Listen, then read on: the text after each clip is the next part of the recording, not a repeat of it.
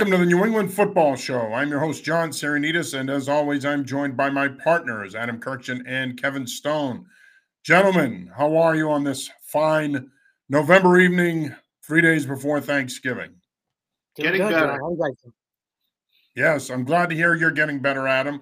You're on the mend. Hopefully, uh, you get some good news tomorrow. Maybe you can be out there on Thanksgiving morning. And uh, Kevin, you're as usual the busiest man in football, so you're you're putting in yeoman's work, my friend, and we greatly appreciate it because uh, you are the engine in this machine, if you will, if that makes any sense. I don't know what the hell I'm talking about, but I just you know what I'm saying. Hey, it's worth it. Man. It's worth it, man. Best time of the year. It is. It really is. And of course, before we get started, I just want to take a second here and thank our partners, uh, Block Builders, built on relationships, Gold Athletics, Dill's Place, and Championship Award. Guys, we want to thank you guys for being our sponsors and partners all season long. And we look forward to continuing that partnership after the season and beyond. And we will be, um, every time we go into a segment, we will talk about one of our sponsors. So, our first segment, of course, as we do each week, is the Patriots. And the Patriots are in first place in the AFC East. Who would have thunk, thunk it? I should say, when they were two and four about five weeks ago. Obviously, we've talked about this at nauseum. This is a completely different football team. They've won five in a row. Meanwhile, the Buffalo Bills are are not the team we thought they were going to be. I mean, they got thumped yesterday, 41-15 by the Indianapolis Colts. Jonathan Taylor had five touchdowns in that game. But gentlemen, just some opening thoughts here. We don't need to necessarily rehash the Atlanta game, but your thoughts on them being in first place, and what does that mean heading into this weekend showdown with the Titans? Well, I think they've earned it. Um, you know, I, I, won't say that all the teams that the Patriots have beat have been all that great. I think some of them are bad, but and there's a lot of bad teams in the NFL. I know Kevin, you agree with me on that one. Um, but it seems like a lot of the favorites from a month ago are no longer favorites, and it feels like the Patriots are sort of you know, going going a little bit here by and by to the top of the heap. And you look at the rest of the AFC, that you know they're about as good as all these teams. It seems like. I mean, I would say probably Kansas City if if their defense keeps playing well. But man, eh, it, it is really coming around for the Pats. Yeah, Adam, you hit it there. If Kansas City plays defense, I think they're still the best team right now. You saw it yesterday. They only scored 19, but we always say you can't teach speed, and it's just you can just see how good they are still. Um, but no, I think watching the rest of the league yesterday, it's just the Patriots are still right there because of the lack of confidence in coaching just around the league. Um, so this Sunday is obviously huge, and it is pretty wild that it ultimately could be for the first seed in the AFC. I mean, we're talking about a two and four team a few weeks ago, so it is crazy how things have you know, change so quickly, but the AFC is just wide open. Yeah, I, I disagree with you guys on on two things. One, there's 12 teams with five wins or more, so I, I don't see how the league is bad right now. I, I don't know if we've seen this much parity in the NFL in a long time. There's 12 teams in the AFC with five wins or more, and there's 10 in the NFC. So I would say that it's wide open. I agree with that assessment. But to say that the league is bad right now, I, I think it's it's pretty good right now. It's when you say that a league is wide open, that means that anyone can win it, which is isn't that what you want in sports? Isn't that kind of the problem with the other three major sports where they don't have as much parity as yes. the NFL does? No, I just I just think some of these teams with five wins aren't good. Yeah, like, exactly. I mean, like Cleveland. You think right. Cleveland's good? They're like six and four. They they suck. I don't trust Baltimore either. Yeah, yeah. So, like, yeah, but when you, you, you look, if you judge them based on what happened here two weeks ago, fine. No. But the no, reality no. is if they're six and four, they don't suck. Well, you know, suck might be strong, but I have more confidence in the Patriots coaching staff than really anybody else. That's fine. That's fine. And and I that is fine. I'm not I'm not going to dispute that to a point. I mean, uh, let's not pretend like the other guys don't know how to coach. It wouldn't be in the league if they didn't. But my point is I, I, don't. I'm not. I'm all I'm saying is there's parity. I don't think the league stinks. For the Patriots to be seven and four and where they are, I think they're a byproduct of a league right now that just has a lot of parity. There's just a lot of teams that are in the same spot. Now that being said, you win on Sunday, you're eight and four, and they're the number one seed, and they're comfortably in first place in the AFC with the Bills on the schedule, two of the next three. I mean, look, this next four game stretch, in my opinion, obviously is going to determine their season. Tennessee, Buffalo, Indianapolis, Buffalo. If they find a way to win those four, is the conversation going to shift? Are we going to start calling them Super Bowl contenders? I think it's a little early for Super Bowl talk because it's still we're not even we're we're barely halfway through. So, um, but yeah, I, I think that's in the conversation because they are playing really well, and they just sort of look like some of the old teams they used to have in terms of how they're dominating teams. You know, they're really um, they're really controlling things, and so you know, I, I just I see a couple of teams in there that that may make it difficult, but again, I just don't see, you know, a lot of the teams like I, like a month ago I would have said Buffalo for sure, but man, they they just got run over by Indianapolis, who's a, who's a pretty good team. So, um, yeah, it's I I don't want to talk, start talking about Super Bowl. It's a little early for that, but they're going to be in that conversation, I think. Yeah, the Indy game scares me now just because it's at Indy, and I still think that Frank Reich is a good coach. But um, if you win, if you beat Tennessee and then go on the road on a Monday night and beat Buffalo, yeah, I think you're a contender all of a sudden. Uh, well, not all of a sudden, but if you win a Monday night game on the road in Buffalo after beating a tough Titans team, it's hard not to call them a contender. At least I think.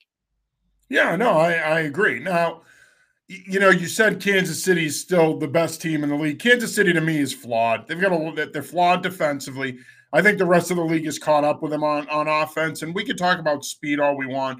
Speed is negligible if if you can match it, and I think that teams are starting to to match that speed. It didn't show up two weeks ago against Oakland, but I think Oakland, there you go, against Vegas. But I think the problem with Vegas is they're a team that plays a lot of single high coverages. And if you're going to do that, you're in trouble against Kansas City. You got to play too high. You got to keep everything in front of you. You can't give up the big play. Teams that have consistently done that, and Dallas did it yesterday, they they're able to to keep that offense in check. So yes, it's easy to say that when you have Mahomes and Hill, and they did get Clyde Edwards-Helaire back, and Kelce with that skill group, you add Mecole Hardman and a couple of the other guys they have. When you talk about that skill group, yeah, they're still scary, and Andy Reid's a good coach, and that's a good staff. But I think they're flawed on defense. And like I said, I think if you scheme them up and you can limit the big play and make them drive the ball, that's a team that you can beat. And so I, I still think the Patriots they're a good football team. I don't think that they're a great team by any stretch of the imagination. And I agree. I think Super Bowl talk right now is premature with this team. In fact, the national media all of a sudden adopting them as their nat- as their darling is nauseating to me because a year ago Belichick couldn't coach. He was an idiot. He couldn't draft. He couldn't coach. The Patriots were a mess. Brady was winning. He went on and he won the Super Bowl, and everybody tongue bathed him and and basically forgot about Belichick. Now, all of a sudden, a year later, Mac Jones is a quarterback. Belichick's a genius. He can draft, he can coach. It's amazing, right? It's all about sticking your finger on your tongue and trying to figure out which way the wind blows. And right now, it's blowing in, in the Patriots' favor. But the truth of the matter is, I agree. I think it's a little too early to call them a Super Bowl contender. Now, as I said earlier, I think if they were to, let's say, win all four games in this upcoming stretch, or maybe win three out of four, could you call them a contender then? Yeah, I, I, would think so. Because, I mean, the one thing that's great about football is in any given year, anyone can emerge and, and contend for a championship. And you could say this really at any level of football. That's the beauty of football and why I think it's far and away the best sport of any of the sports because it's so unpredictable, whereas other sports tend to be more predictable. That being said, let's look ahead to Sunday here. Obviously, this is a big game. Tennessee goes out and chokes yesterday against Houston. No one saw this coming. Now, all of a sudden, when you look at this game, and, and offensively, they're going to struggle now. Now you're going to start to see who they really are without Derrick Henry. But is this now a game that, you know what, we should check it off? Is this a game the Patriots should win now, given the fact that they're playing without Henry and they lost to the Houston Texans yesterday? So I don't know if they're at the point where I don't know if they're good enough yet to have any checkoff games until it's actually played. But if AJ Brown is, you know, hurt or or banged up and can't really go full speed, then yeah, I mean, I think Tennessee's defense does have, I don't want to say it's way with the Patriots, but they'll slow them down a little bit compared to some of the other teams lately. But offensively, I'm not sure that Tennessee can match the Patriots now, which is kind of wild to say after you know, three or four weeks ago. Yeah, it feels like Tennessee's very banged up, and um, you know, I don't think Tannehill's playing particularly well either. That was a weird loss for them to, to Houston. You know, like what? At home. It, yeah, yeah, at home. It just didn't make any sense. So, um, but I still think Tennessee is one of the sort of teams in that next tier down in the AFC. They're they're right there. So um, I don't know if you can check it off as a win or anything like that yet, because I still think if Tennessee plays well, they're they're one of the better teams. I just don't know about their consistency. Yeah, I would agree. I would agree with both of you. I think that I, I, I don't think I checked that off as a win quite yet. Vrabel knows them well. That staff knows them well. Of course, they came in here in 2019 and ended Tom Brady's tenure with the Patriots, knocking the Patriots out in the wild card round. But that being said, this is the ultimate players league, the ultimate matchup league. And if you don't have a piece like Derrick Henry who who can impact the game like he does, that's a big loss. And isn't going to be a relic like Adrian Peterson or a couple of has-beens like Foreman and McNichols. They're not gonna they're not gonna threaten the Patriots. So now the Patriots could really hone in on that passing game and keeping Tannehill in the pocket and using creative pressures to get after him, but also not allow him to break contain. So I, I think the Patriots are going to win this football game. I really do. I think they're the better team right now. They're the healthier team. And I think this is an opportunity for them to make a statement. And when we look at this season, eh, I still think this is a team that really needs that defining signature win. I know a lot of people are going to say, well, you know, they had their their chances against Dallas and Tampa Bay and everything else and but the bottom line is this you beat Tennessee, that's going to get people's attention. Patriots are already getting people's attention, but I think a win against Tennessee is a big deal. Beating the Chargers like they did a couple weeks ago, that's nice, but that's the Chargers. I mean, I think beating a team like Tennessee, who going into the season looked like a perennial contender, uh, I, I, I think to me, that would be a bigger win for them. And, again, I think it's going to come down to their ability to pressure Tannehill, keep him in the pocket, and then offensively, how do you deal with that front? That front is pretty good. They struggled last year, but Simmons has picked up his game at D tackle. They signed Bud Dupree, Harold Landry, former BC product. He's playing better. That front seven can give you problems. So how they handle their edge pressure and Simmons inside and pass pro, I think is going to be a big key to that game. But I still think, despite that, despite their ability to win on the road. And Tennessee has proven they can do that. They went out and won in LA two weeks ago against the Rams.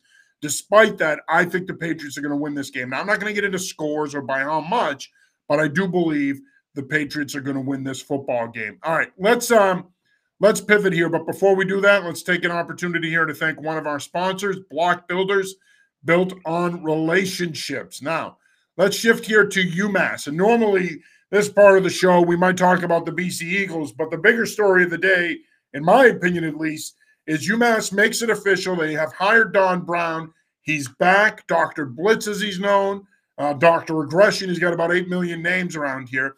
But Don Brown is back. And this was, I think, kind of anticlimactic in many ways, only because I think we all felt that as long as the money was right, apparently it must be, he was going to come back. He made it very clear he wanted to be back in the area. He's got his family here. He's from Spencer, Mass. This, in my opinion, is a home run hire for UMass. This is what you need right now. I know a lot of people would have preferred, not not a lot of people, but some people, I should say, might have preferred someone that's younger and might have some staying power. Doesn't matter to me that Brown is 66. He's a proven coach. He's a proven coordinator. He's won there before. He took them to a national championship in 06. I don't think they could have hired anyone better than him. He is a great hire for them. Your thoughts on the hire? And let's do some projecting here as to what we think he could do for this program. Adam, starting with you. Um, I agree with you. I think this is a home run because from everyone that I talked to, he was the number one target here. So they're not getting their third or fourth or fifth best choice. They're getting their number one choice. And I think that was uh, you know, all the signs pointed to that, at least from what I was told. I'm sure you as well. But yeah, I mean, look, Don, uh, look, I've covered high school football and college football and recruiting and stuff like that for a while now. I've never seen anybody resonate with kids from around here like they do with Don Brown. Nobody. I mean, he's it's like a magic wand where he puts over a kid's eyes, and you know they just want to go where where he is. He's a genuine guy. He's the real deal. Um, I think he's exactly what this program needs right now. Um, so I don't know what he's going to be able to accomplish. I don't. It, I, I think there's a lot of work to be done. So I don't want to put any undue expectations, but I do think he will leave the program in a better uh, spot than it was taken. Um, I, I, I just have a lot of belief in Don Brown. I think the simplest way to look at it is you now have someone that wanted to come here. I mean, he didn't have to come back and leave Arizona. Um, that's a that's a nice little gig out there. So the fact that he wanted to come back and and wants to build the program back up, I think again you mentioned you said home run higher. You can't ask for a, a more a better fit. You know, if you have someone that now not only has has been one of the best recruiters in the state or best recruiters in the area or of the area for years now, but you have a guy who again wants the program to, to succeed and also knows how they operate. Like you're not starting from scratch with him. So again, everything just fits. Yeah. Yeah, I, I, I think he's a tremendous hire for a variety of reasons. I think one, he gives you instant credibility. Two, Kevin, I think you bring up a great point. He understands the lay of the land. He understands how UMass works. He understands what the expectations are there. He understands the fan base. And I think three, the recruiting piece is huge. I mean, one of the criticisms of Walt Bell is, is that they didn't really connect with the Massachusetts coaches and kids or the New England kids. They may tell you otherwise, but they didn't. I talked to a lot of high school coaches privately that have said to me, look, they don't come around as much as they should. And yeah, part of that was COVID. They, they, they did acknowledge that COVID was the reason. A lot of colleges didn't recruit in, in person. But the reality is they didn't feel that there was that connection there from the beginning. That was their bigger issue that more than that they didn't come around. And so I think to me, this hire is a home run hire because regardless of the circumstances and what's going on in the world right now, Don Brown has instant credibility with the mass high school coaches. He has credibility with New England high school coaches in general. So that's going to go a long way. They're going to be willing to advocate for their kids to go to UMass, which is something that I'm not sure was necessarily going on under Bell. It probably went on under Whipple, and it did not go on under Molnar. Look, I was the head coach at Norwood High School when Molnar was here, and Shane Waldron is the offensive coordinator of the Seattle Seahawks now. He was a recruiting coordinator. He would come around and recruit. Shane busted his ass. Their staff busted their ass. But kids didn't necessarily love Molnar. And so, in my opinion, I think what it comes down to is you bring back a guy who's who has this godfather-like persona to the UMass faithful. They just they they it's almost like he's a cult hero to them. And yes, I agree with you, Adam. I think we need to temper the expectations. This this is a clear-cut rebuild now. And now Brown has enough cachet locally and nationally that I think kids are going to want to enter the transfer portal and come here, or kids that are in the transfer portal are going to want to come here. I think he's going to be able to get some players through the portal. I think he's going to be able to pick up some players through the JUCO route. But I think his most important contribution, at least in the beginning, is going to be he's going to reestablish coaching ties with the coaches in the region, and that is huge. He's got the national coaching ties. He has a presence in the DMV. He has a presence in the Midwest. But now he's going to open the door again. Not that it was closed, but I think he's he's got that relationship. So it's going to be easier for kids and coaches to come to UMass now. They're going to want to come to UMass. So it'll be interesting to see. I know there was some speculation on Twitter. Will uh, Tyler Martin follow him now and Dika, you know, and and leave Arizona to come to to Massachusetts? I don't see that happening, but you never know. Uh, he certainly, when we had him on the recruiting visit, over the spring, he openly gushed about his relationship with Brown and basically said that he's the reason I picked Michigan. And if I end up going to Arizona, he'll be the reason. So I think Brown has that natural ability to connect with kids and build uh, a relationship with them. Like I said, I think this is a home run hire. And no matter what happens, and, and a lot of people will point to the Mark Whipple hire. They were competitive under Whip. I think that's important. The second time Whipple came around, they were competitive. They were nowhere near as bad as they've been the last three years. They yeah. were a much more competitive program, and I think Don's going to make them a much more competitive program. And I will just say this before I bounce it back to you guys. Somebody on Twitter said this, and I thought it was a great comp. he said that this was akin to Kansas State hiring Bill Snyder again for yeah. his second tour of duty, and he turned that program back around. Yeah. And I think that's what's going to happen here. I think if he if he's given the time, Don Brown's going to get this program turned around again. Yeah, I agree. That's a great point. That's a great comparison too. I didn't think of that. Um, yeah, Donnie. Look, he he's got a great relationship with the coaches here. Um, he's an excellent recruiter, and again, you can't really build a tr- team without being a great recruiter. You know what I mean? That's yeah. That's that's the name. Of the, that's the name of the game, and he really connects with these kids. They love him, and uh, you know it's easy to see why. So I think, you know, again, like I don't want to put like I mean, and the other thing you said I really agree with was Whipple had them competitive. He did. He had them competitive with good teams. Like they went down mm-hmm. to SEC stadiums and competed and had like good close games with Florida, Tennessee, Mississippi State, teams like that. I mean, looking back on it, you you'll take that, you know. Um, so I don't know what win total it's going to be. I don't know. You know, like I I do feel though confident that things are going to go okay. Like like he's going to get them back on track. Uh, but I don't know what that looks like from a win loss perspective because their their uh, their schedules are pretty tough. So uh, we'll see. I just think this UMass they went you know head on at Brown from the beginning of this process and they got him. I think it was just a great job of getting him. Yeah, I think the other thing too in dealing with the fan base, I feel like he's a guy that just won't care what everyone else thinks you know, he's been around for so long. He might have more patience, and honestly, they might have more patience with him. At least it feels that way for now. Yeah, I agree. They absolutely will. They love the guy, and they're and by and large, when you look at the reaction on Twitter today, I mean, yeah, who, who's who's mad that he's back? I mean, no one, no one is going to complain that he's back. And you know, and I will say this: that that there are a lot of UMass fans that are looking at this from the standpoint of it's a it's it's a period of time that he's going to be here. It's probably a four to five year window. He is 66. I don't want to speculate on how long he's going to coach. I mean, he loves it. He's a junkie, but I mean, he's going to be around here long enough that he can get this thing back on track and in a good place, so that whoever does take over for him inherits a program that can be competitive. My hope is they keep Alex Miller. I would imagine they will. Um, and it'll be interesting to see who comes along with him. It'll be interesting to see if Dudzinski comes with him from Arizona to possibly be his defensive coordinator.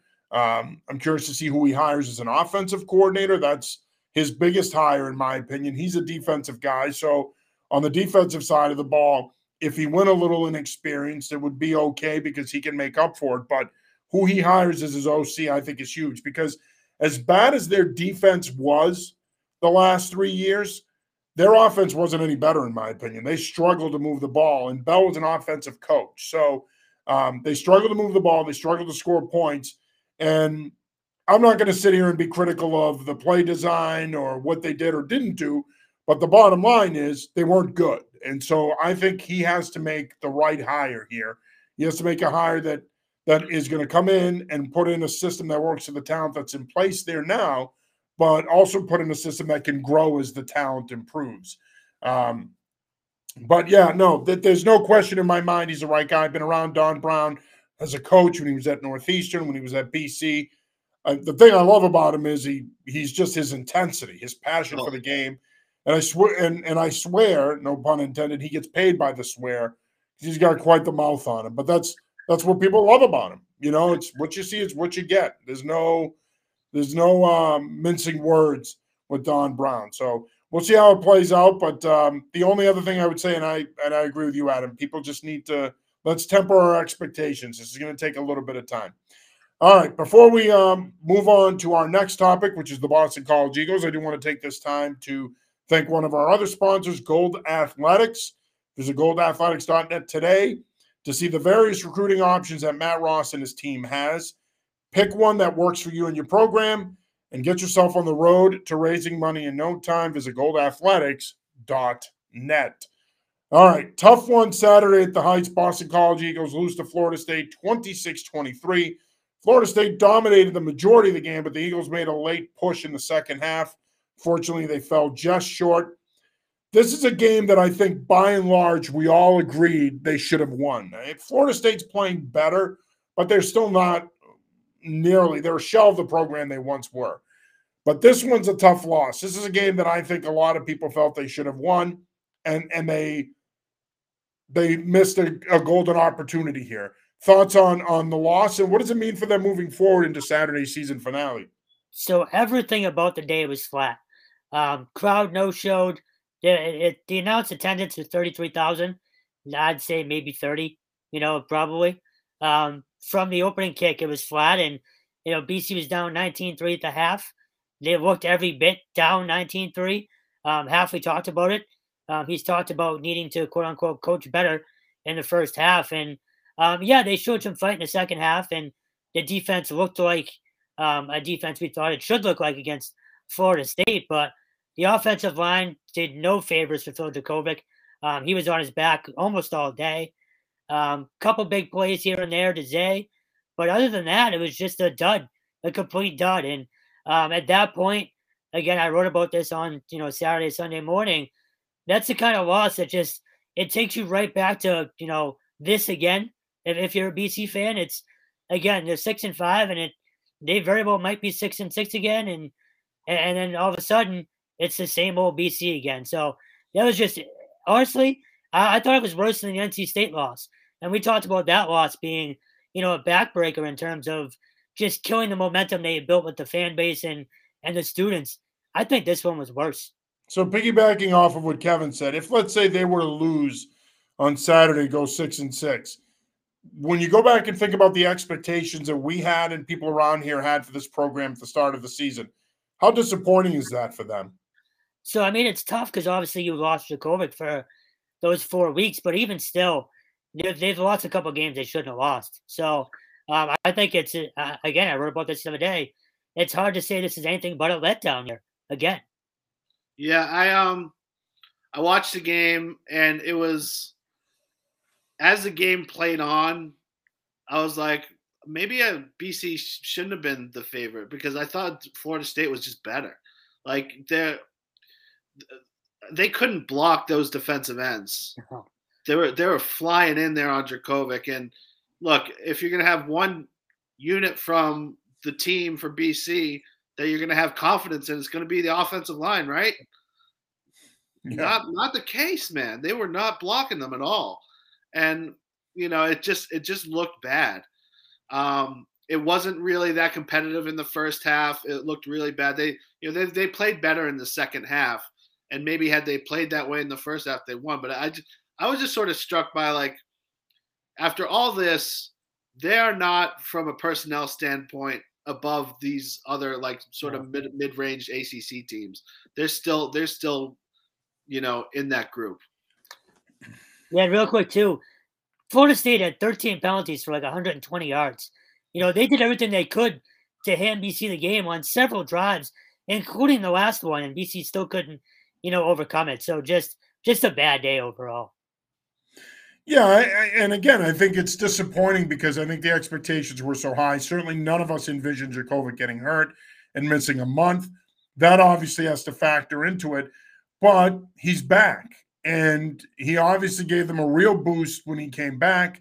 They beat Virginia Tech, they beat Georgia Tech, they got back on track. They were six and four, and at that point, you thought, well, they can win this game and then we knew Wake Forest was going to be a battle, but excuse me, first time I've ever sneezed on the air. um, but that being said, it, it's a disappointment no matter how you slice it. Even if they were to win on Saturday, I still think it's a disappointment. This is a team that coming into the season, we were talking about possibly winning eight to 10 games. Yeah. And the ACC was wide open. I mean, if, this, if, if, you couldn't get it done this year, where Clemson is down and the ACC is okay. wide open, then when are you ever going to compete in the ACC? Uh, that, right? I mean, that's the that's the hard part. If you're a BC Eagles fan right now, yeah, Fenway Bowl written all over him right now, and that that bowl itself, when it was first kind of signed on, it felt like a bowl between 500 teams. you know, like it's just it feels like they're above that, and right now they're destined for it. Well, I don't yeah. know if I'd say. I mean, what what would lead you to believe they're above that right now? Like, no, first of all, from a bowl tying standpoint, if you're the Fenway Bowl in their committee, you want Boston College in that game. That, that's what you want. I mean, the, the thing with a lot of these bowl games, you guys have to remember is, and and you probably know this is, they're always going to prefer to have teams come in that can sell tickets. That's their number one objective. And so they have a tendency to regionalize a lot of them, especially the lower tier bowls. So if you're the Fenway Bowl committee, you, you actually like this because you're like, you know what? They can find a way to to win on Saturday, then it's a no brainer to, to offer them. But even if they lose at six and six, you offer them because they're going to sell more tickets than anyone else that's going to come so, in here. So I absolutely hear you. My thing is they've done that family thing before. Well, as a program, I mean, are we sure they even sell that many tickets? You know, like if if this no, season, I agree. You're right. I don't think they will. It's a very fickle season, fan base. Yeah, and if this season's such a letdown, no one's going to want to go sit, especially on a Wednesday morning in December, 11 a.m. I'm not sure people are really going to go to that game. Well, here's the thing. Well, eh, we'll we'll see. I mean, it's a bowl game, so even even in a place like this where everybody jocks the pro sports teams and pretends like they're the greatest thing in the universe, the truth of the matter is it's still a bowl game, and I think you're going to get people that have an interest in it that are going to want to go. The problem here, with in my opinion, is is that every time they have a game at home, your coach has to like practically come out on a Tuesday, and and I don't want to say beg the fans to be there, but he's got to give his sales pitch to the fans to be there. That's a big part of the problem with Boston College, fellas. The coach shouldn't have to come out and give it give the old sales pitch. Hey, come on and watch us play. We're young, we're exciting. We got this guy, we got that guy. We need you there. We need your energy. We feed off it. All these cliche-ish things that coaches say. A coach shouldn't have to do that. But that is where this program is right now.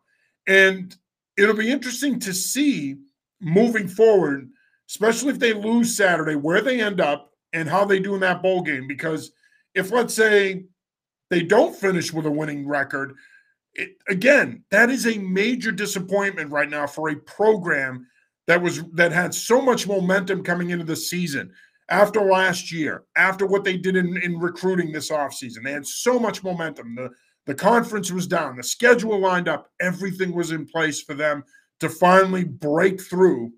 And it didn't happen. And I'm not sure it's ever going to happen. I'm not trying to be negative. I'm just being honest here. Every the stars aligned for them this year, and it and it didn't happen, and that's pretty disappointing. Yeah, and I think I think below. Sorry, real quick. I think below 500 is now on the table.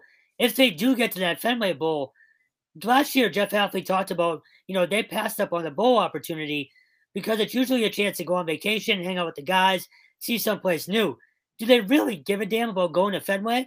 You know, so they could no, easily no show. Right. You are not going anywhere. You're gonna yeah, take exactly. a bus ride there.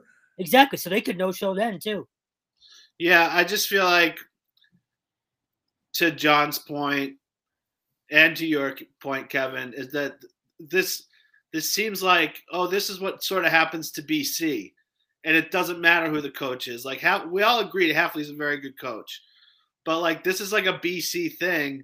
Like they win the first three or four games, you know, against a Patriot League team and, and stuff like that, and then right. you know reality hits in the middle of the schedule, and then it's sort of seven and five, seven and six, something like that. Um, and that's just sort of been the routine for BC for a while now. And it's going to take a lot to sort of break out of that cycle because it feels like it's bigger than a coach. It's bigger than a single team. It feels like that's what the program is is locked into right now. And uh, I do look. I still I still believe that Hafley can can can win. But like you said, John, this is so disappointing to have this sort of build up to this year and then have the same thing happen over again. It's like Groundhog Day. It's like, oh, we're in the same day. Uh, so yeah, it's just it's tough. I, I think I think Hafley's a great recruiter. I think he's a very good coach. Um, and I th- I think he can sort of break them out of this cycle. But I thought it would have been this year. What it it seemed like this would have been the year for it. Yeah, I agree. And, and, again, I think that when you look at the, the history of this program, particularly the recent history of this program, they've had that one season every 15 to 20 years it's that's a season to remember, you know, whether it be 84 or 07. They they've always had these seasons that you forget you, you never forget. I mean, as a kid, I remember the kick against Notre Dame my senior year in high school they go on into South Bend and win. And I love those Coughlin teams with Foley and Mitchell and and those guys. But again, and BC football was in a different place in this region in those years. You got to remember the Patriots were awful.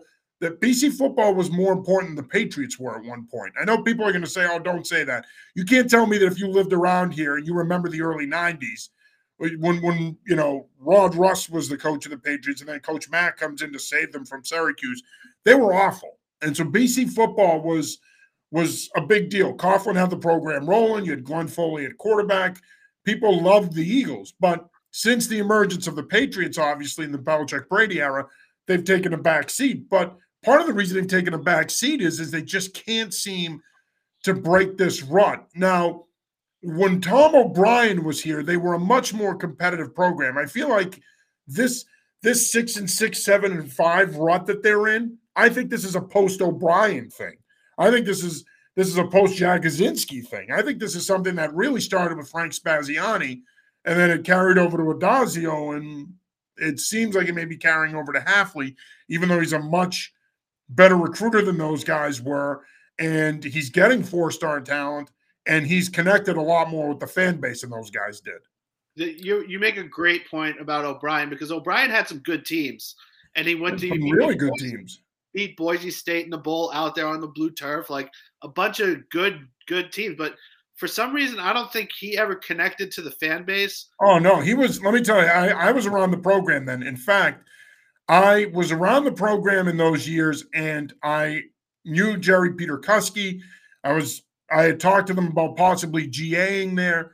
And I could tell you this Tom O'Brien was a very good football coach, but he was about as interesting on a personal level as White Rice. I mean, he was he was he was as plain as it gets. Yeah. there was not much there. So he is literally the the antithesis of Jeff Hafley. Yeah. Jeff Hafley, I think, is a great personality. He's a great guy to be around. He's easy to connect with. Tom O'Brien, mm, he was a he was a glass of milk. But but he they really won. won. They won. But they won good. They had good right. season. They so, did uh, because uh, I think he was a very disciplined coach. He had a good staff around him, yes. and I think they did a really good job in recruiting. But I also think the landscape at BC was a lot different then than it is now. The ACC is a different animal. Yeah, and I think that's a big part of it. Yeah, yeah. And just real looking ahead to next year too. I know you know, it's still a bowl game and a regular season game left. But next year will be Hafley's, at least I think, his first true recruiting class. Um, so it'll be interesting to see kind of what differences are there um, in that regard as well.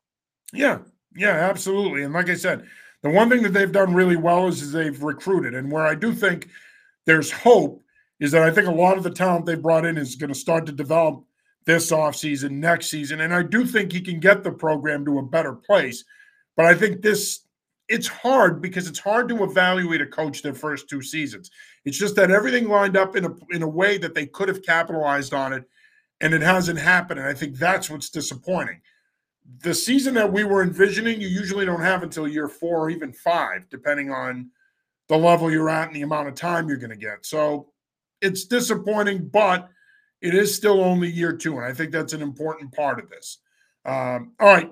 Let's uh, shift gears here. We're going to stay with college football. Before we do that, I just want to shout out to uh, Dill's Place, Dylan Muse, talented dude. Holidays are around the corner. If you want that creative gift that you can't find at the mall or on Amazon or anywhere else you shop, then check out Dylan's Etsy page. He's got some great stuff on there. He will make you a gift that your family member or loved one will remember. Reach out to Dylan, tell him what you're thinking. He'll bring your idea to life. Go to his Etsy page and see some of his other items that he himself has made. I'm telling you, when it comes to this time of year, it's all about that wow factor, right? Even though I think that's one of the reasons I despise Christmas, but it's about the wow factor. Well, if you want the wow factor, check out Dylan's Etsy page. All right, let's uh, talk some Holy Cross Sacred Heart here. Of course, the Crusaders and the Pioneers are in the FCS playoffs. They're going to play this Saturday at Fitton Field. I thought this was an interesting matchup. I love it because it's two programs we cover. Um, but Holy Cross, impressive finish to the season. They finished nine and two. When you look at this matchup at first glance, you think, all right, this is this is a good matchup for Holy Cross potentially. This could be that breakthrough game where they win a playoff game and take that next step. But I would caution you to pump the brakes because this Sacred Heart football team won the NEC. They're pretty good. And I'll tell you why. But first of all, no, first things first, I should say, your thoughts on Holy Cross getting in and hosting a playoff game. So I think it's I think it's awesome that they have a home game. I mean, at this point, it's really the only thing they hadn't done. Um, you know, your three-peat as champions in the Patriot League. They rolled every team they played during their their six-game win streak. That Harvard loss, it seemed to wake them up because um, they've been a different team since then. Uh, it's funny. I had the same thought, you know, when the announcement was made of who the matchup was. It's like, ooh, you know, that's not a that's not an ideal draw right off the bat. So, no. um, but no, I mean, it should be a great atmosphere there. Um, again, good for Bob Chesney for again just making more history with this program, and um, again, it should be a great day. And uh, I would not be surprised though if um, if Sacred Heart made it a game, made it a game, or even won on the road. Yeah, I'd, I'd agree with that. I think it could be a, a, a close game. I'd say Holy Cross is definitely the favorite, but I think that this has just been a great season for Holy Cross. They keep getting better and better every year with Chesney. Um, and I like Sluka, the the sort of dual threat quarterback who can also who's who's become even a better thrower as well. So um, you know, hey, for either team, you get by this game, you get Villanova. so it's yeah. uh it's going to be tough either way, but I think it's I mean, no matter what happens, a great season for Holy Cross. Yeah, I would agree. I think this is going to be a tough matchup for them. You know, Holy Cross has been pretty consistent on offense, pretty consistent on defense, especially since that Harvard loss. You know what you're going to get. They're dynamic on offense. They can run the football with Sluka and Oliver, but they can also throw the ball. Uh, Siderman may play as well, and I think he factors into their ability to throw the ball. They got a talented receiving core. And then defensively, they're physical, especially their front seven, and their secondary is aggressive and they're very opportunistic. But where I think this could be a I don't I'm not going to say a bad matchup, but where I do think it could be a tough matchup is Sacred Heart is not going to come out slinging it. They want to run the football. They want to run the football with Julius Chestnut. They got him back. You got Grant in that backfield. They're a dynamic one-two punch. And then they play really good defense. And I think Sacred Heart at the beginning of the season was very inconsistent.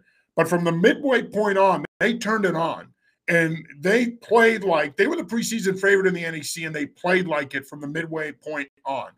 And so, on paper, I think this could be a tougher game than people think because Sacred Heart's going to run the football, shorten the game. They play good enough defense that they can get some stops.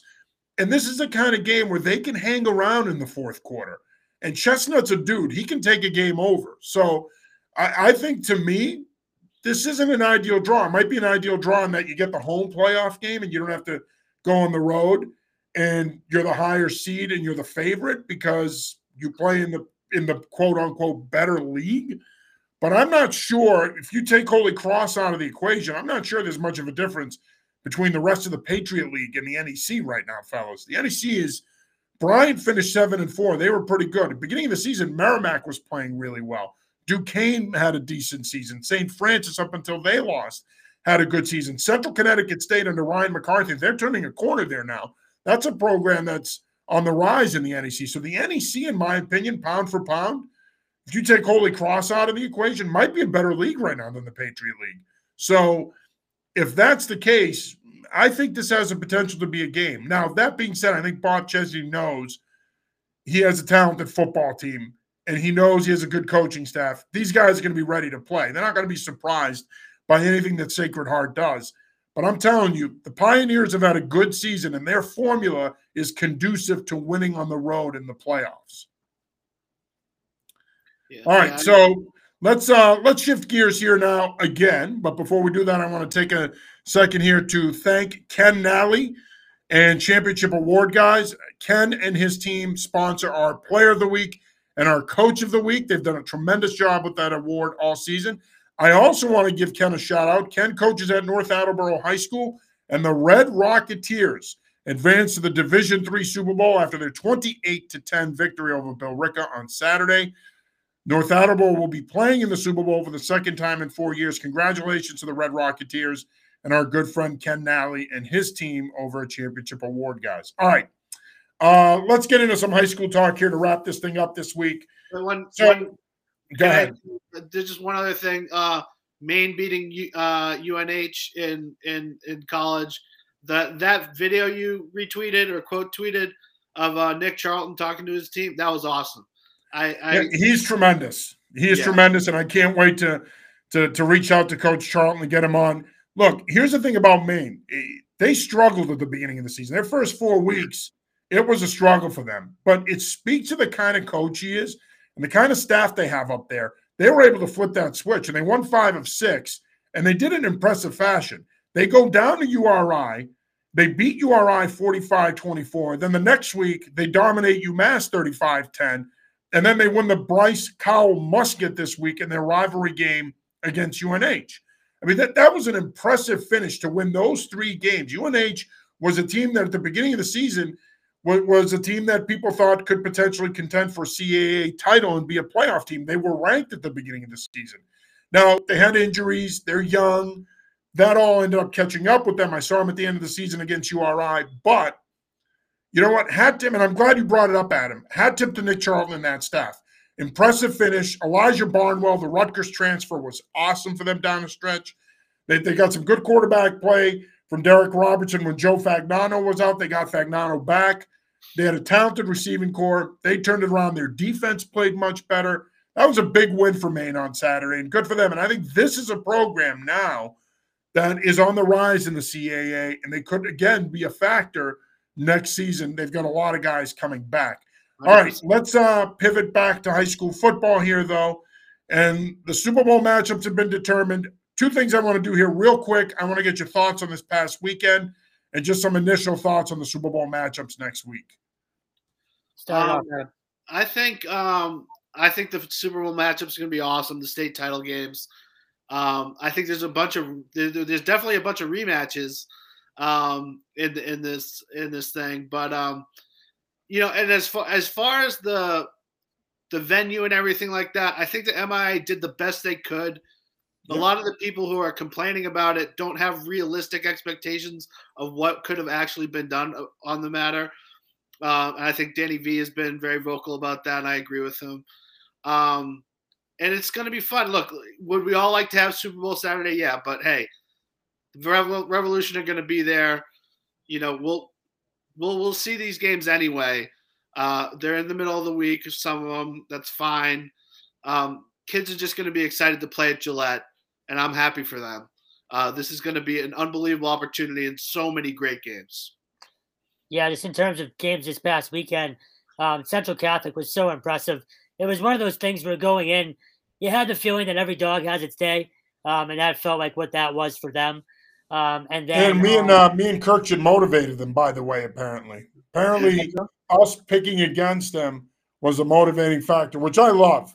I do enjoy that, and, and, and look, I love coaching high school kids. I've been I've been a football coach for thirty years, but it cracks me up when kids say stuff like that. Like yesterday, I'm covering the the uh, Hendricken LaSalle championship game down in Rhode Island, the state championship game, not the D1 state championship game, the state championship game. They get their own championship game because they dominate year in and year out. But Eric Rueb, who is um, he writes for the Providence Journal, and Eric does a great job down there. I equate Eric to what Brendan Hall was up here when B Hall and Scott were doing ESPN Boston. Brendan had a way to get the the kids going. He got them fired up on Twitter and with his picks and predictions. Uh, Eric does that down in Rhode Island, and Eric picked LaSalle to beat Hendricken 28-10. And believe me when I tell you, the Hendricken crowd let him have it yesterday at the game. It was fantastic. And to Eric's credit, and he's a he's a great guy. He went over and he he played into it. It was it was it was good stuff. But you know, after the game, Brand, Brandon Durand was a hell of a player for Hendricken. Uh, he's a Kentucky baseball commit, but he could very easily be an FBS scholarship football player. He talked about after the game how his prediction motivated the team, and you know we heard it and we had fired us up and got us to play better, yada yada yada. Look, with all due respect, you came out and you played the game, and with all due respect to those kids, if you care what me and Kurkjian think or Eric Rueb thinks, then I don't know. You might you might want to you might want to prioritize your thought process during the week of a game because what we think doesn't mean crap. What matters is your performance and how you play and winning the game. Focus on that, not me and Kurkjian and Rueb in Rhode Island. Anyway, continue. Um, I forgot what I was going to say. No, Oh, Um, what a surprise! No, um, well, you were do a tangent there for a minute, but I, I, tend to do that when I do anything media related. I flip out for no reason. Um, no, and then Saturday I was at um, Duxbury and Foxborough. Hell of a game. Uh, Foxborough was up 14 nothing early. Um, Duxbury somehow found a way to, to kind of shut down Dylan Gordon, which no one was really able to do all year. Um, and then Matt Festa just kind of took over that five touchdowns. So um, another great weekend of football. And and Adam, you talked about Gillette. We might still have a Saturday, um, depending on you know that Monday game and or those Monday games and what the Revolution do. But no, it's it'll be a great week. It's a three day. I wrote football palooza, you know, the, today on the site. Um, it, it is what it is, and um, I'm sure again for the Western Mass teams that are playing at five on that Wednesday, it might be a little bit tough, but overall, it should be a great week of football. Yeah, and Saturday I went to the Springfield Central Franklin game. That's one of the best games I've seen in my 30 years in in, in football as a coach involved in football. Um, it was fantastic. I can't even begin to tell you. The final was 60 to 49. First things first, kudos to Ian Bain and that staff. Ian is a terrific offensive coach. He had a terrific plan. Franklin is really, really good, folks, and they could have very easily won that game. And and really, Springfield Central had no answers for them defensively. They adjusted in the fourth quarter and they were able to to get a couple of stops, but they had no answers for the first three and a half quarters. Really, Franklin was able to match them. The problem with Springfield Central is the same problem you're going to run into when you're playing a CM. They just have so much big playability that it, it, it really it's hard to keep to keep up with them. You can't you can't keep up the pace. I mean, you know, you got William Watson who just knows how to you know extend plays outside the pocket, and he has such a natural chemistry with his receivers.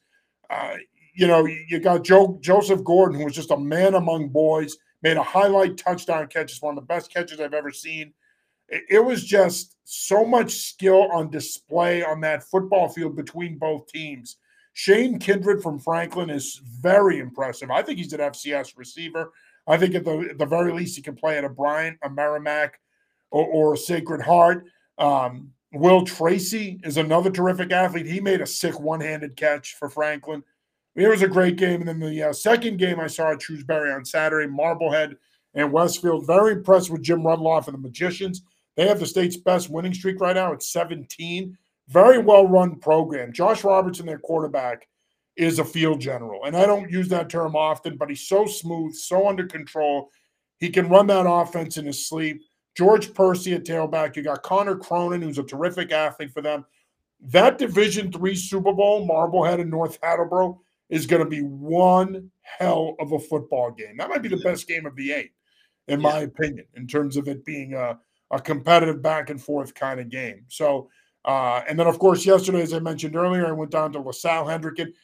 Here's where I'm going to make the counter argument to the playing at Gillette Stadium. The atmosphere at that game yesterday was effing. I I should just drop the f bomb at this point. Who cares? It was effing awesome. There were yeah. 4,000 people at Cranston Stadium. And as soon as you walked in, it felt like a big game. It felt like a championship game. The crowd was into it.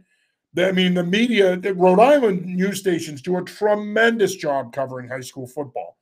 Yeah. It, it just had a big game feel to it. And you just, you couldn't help but get caught up in it. And never mind the fact that the pace of the game was insane. I couldn't keep up on Twitter. I'm typing a tweet after a score, and next thing you know, Hendricken kicks off to LaSalle, and uh, Josh Gib, you know, Gibbons brings it back for a touchdown, and you're like, okay, uh, I caught the tail end of his run. Let me put it on Twitter. Like, yeah. it, it's just one of those things that you can make the argument if you could find the right venue in Massachusetts, bringing the Super Bowls back to a venue like that might be better. I I see. I have an interesting perspective because I've covered the Super Bowls at Gillette but I've also coached in Super Bowls at Gillette. So I think that that gives me a better perspective than anybody. Yeah, I'm going to toot my own horn. So screw the rest of you media types in Boston who think you have a perspective on it. I have a perspective on it. I'm kidding.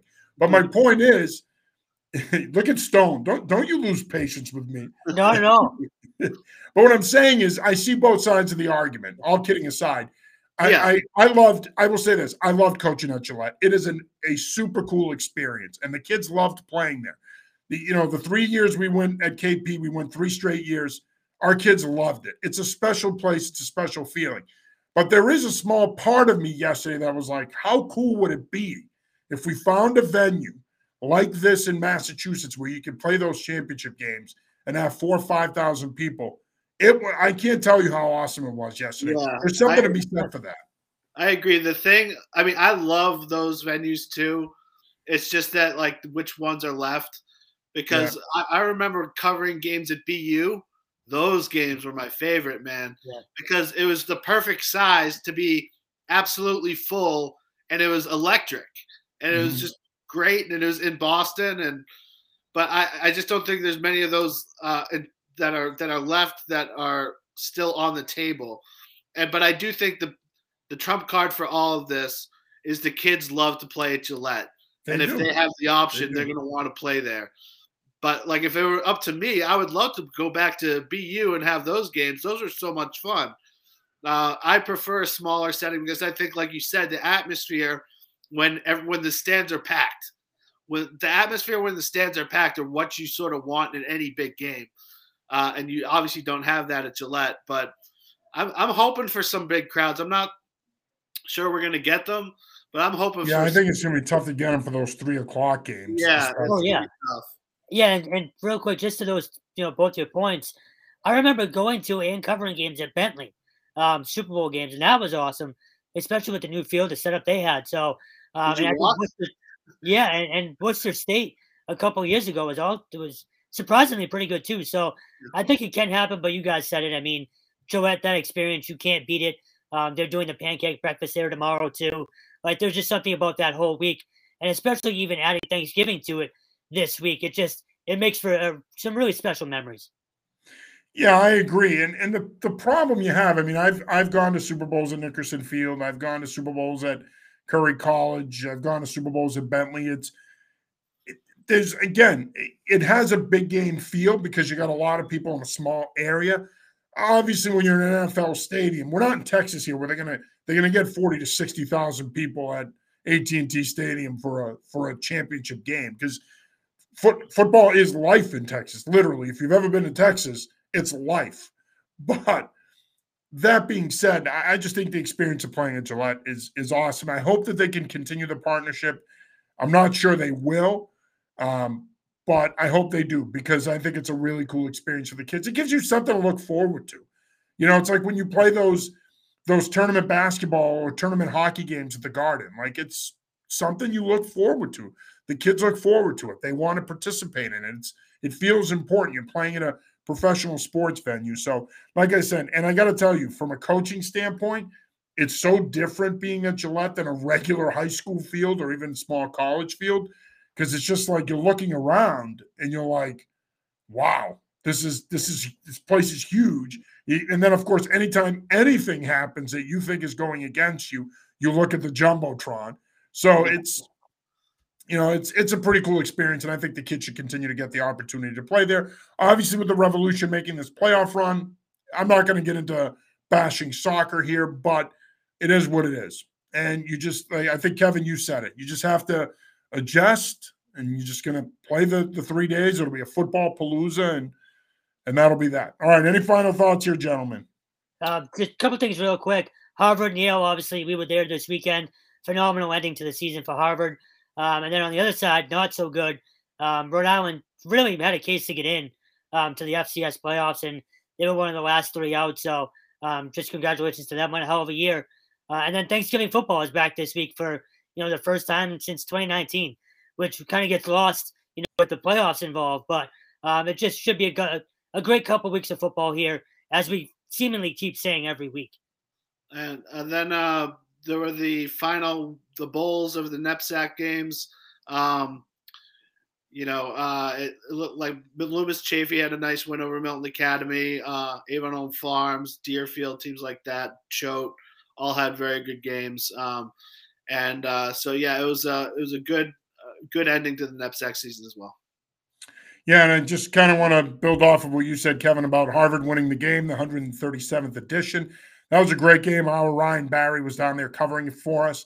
And uh, it was just typical Harvard Yale, back and forth. That's what makes that rivalry so awesome.